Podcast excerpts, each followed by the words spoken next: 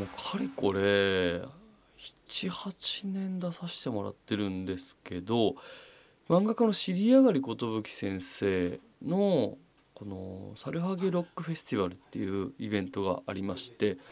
まあ、いわゆる通称サルフェスっていうのが新宿のロフトでやってるんですね。このだいたい土日で土曜の夜から日曜までこう夜通しでやるみたいな感じなんですけど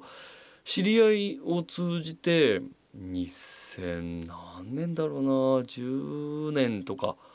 ぐらいから出させてもらってまして。で最初は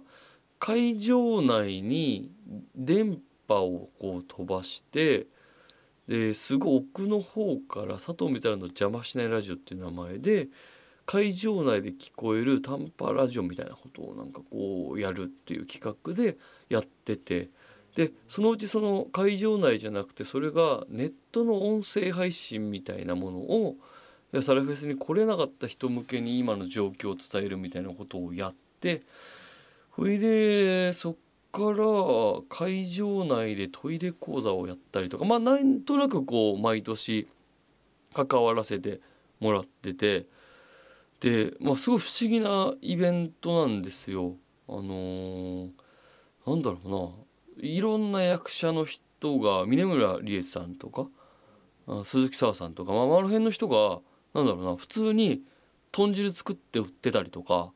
カレー作って売ってたりとか、まあ、その辺うろうろしてたりとかあとなんだろうな本当になんかあこんなとこに急に普通のなんか大物がいるあの松尾隆さんとかが普通にその辺うろうろしてなんかお酒飲んでなんかああだこうだ言ってるみたいなとか。不思議。で毎年もう満席というかもう溢れてるの。チケットも完売して。まあまあのネタする。んでいつも思うのがこの客層は普段どこにいるんだっていう話なんですよ。でいろんな漫画家の知り合いとかに聞いても分かんないと。全然どこの漫画家ファンでもないしそれで演劇ファンっていう感じでもないしなんとなくこうちょっとそのまあサブカルっていうくくりにするのが正しいかどうか分かんないけど、まあ、そういったちょっと面白が好きな人が新宿ロフトに年一回集まってるみたいな空気でやってるんですよ。で僕もなんとなくそこに関わらせてもらっててで今年はテーマがなんかカレーだったのかな、うん、でカレーだっつってでカレー大喜利をやりますっていうことになってそれ俺はあのー、当日聞かされるんだけどそれを。で吉本の芸人さん何人かとあとそれこそのキッチュね松尾隆さんと横並びでカレー大喜利をやってでキッチュって俺その時はキッチュ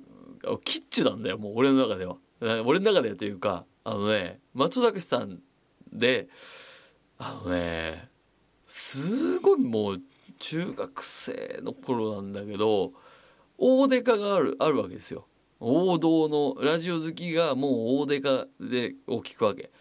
伊集院光の大デカナイトですよ。でレディオクラブ岸谷頃のレディオクラブっていうレディクラって言われてるのがまああってで大デカ派がまあ多数派でレディクラがあるちょっと大人下ネタ多めみたいな感じ。うんで大デカ派主流でレディクラがあってでもっと少数派に文化放送だったと思うんだけどキッチがねラジオやってたんだよ確か。でクラスで一人だけ聞いてた人がいてキッチを。で何そんなマニアックなの？聞いてんだよお前よ」とかって俺言ってたんだよ。大デカが面白いだろうみてえな。だからその論争があるわけラジオ好きからも。それで俺さそれがもう中学の時だからおいいくつよ？中学か高校だな多分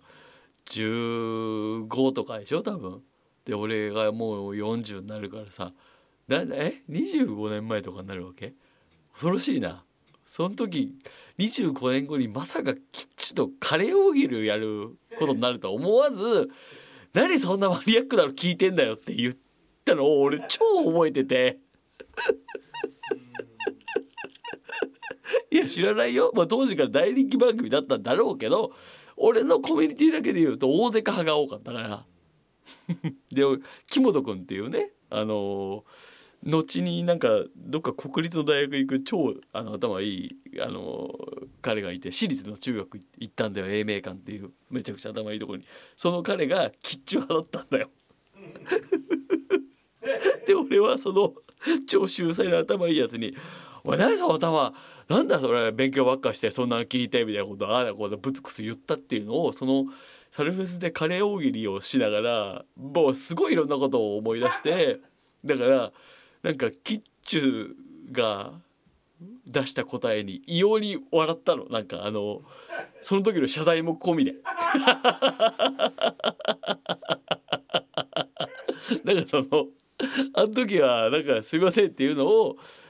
あのいや回答もす大喜利の回答もめちゃくちゃ面白い絵もうまいからもう面白いんだけどよりたくさん笑うっていうことでこうなんかねうん謝罪を2018年一回してきたっていうこの25年前の いや多分やってたと思うんだよな。ちょあの今多分インターネットで調べたか出てくんだろうけどいやかそれあのねだからいやしかもそんなことを言ってるのが明確に覚えてるんだな俺はと思ってだからすごいだから翻ってこの自分の番組このね佐藤光晴休憩室だってともするとそういう対象になりかねないわけだからでこれ今皆さん聞いていただいててで「お前何そんなん聞いてんだよ」って言われてる方も多いかもしれないけど25年後俺がその彼と大喜利をする羽目になるかもしれないから世の中分かんないもんだからね。いろんなこと言われてるかもしれないけど25年後その言ってる人と俺は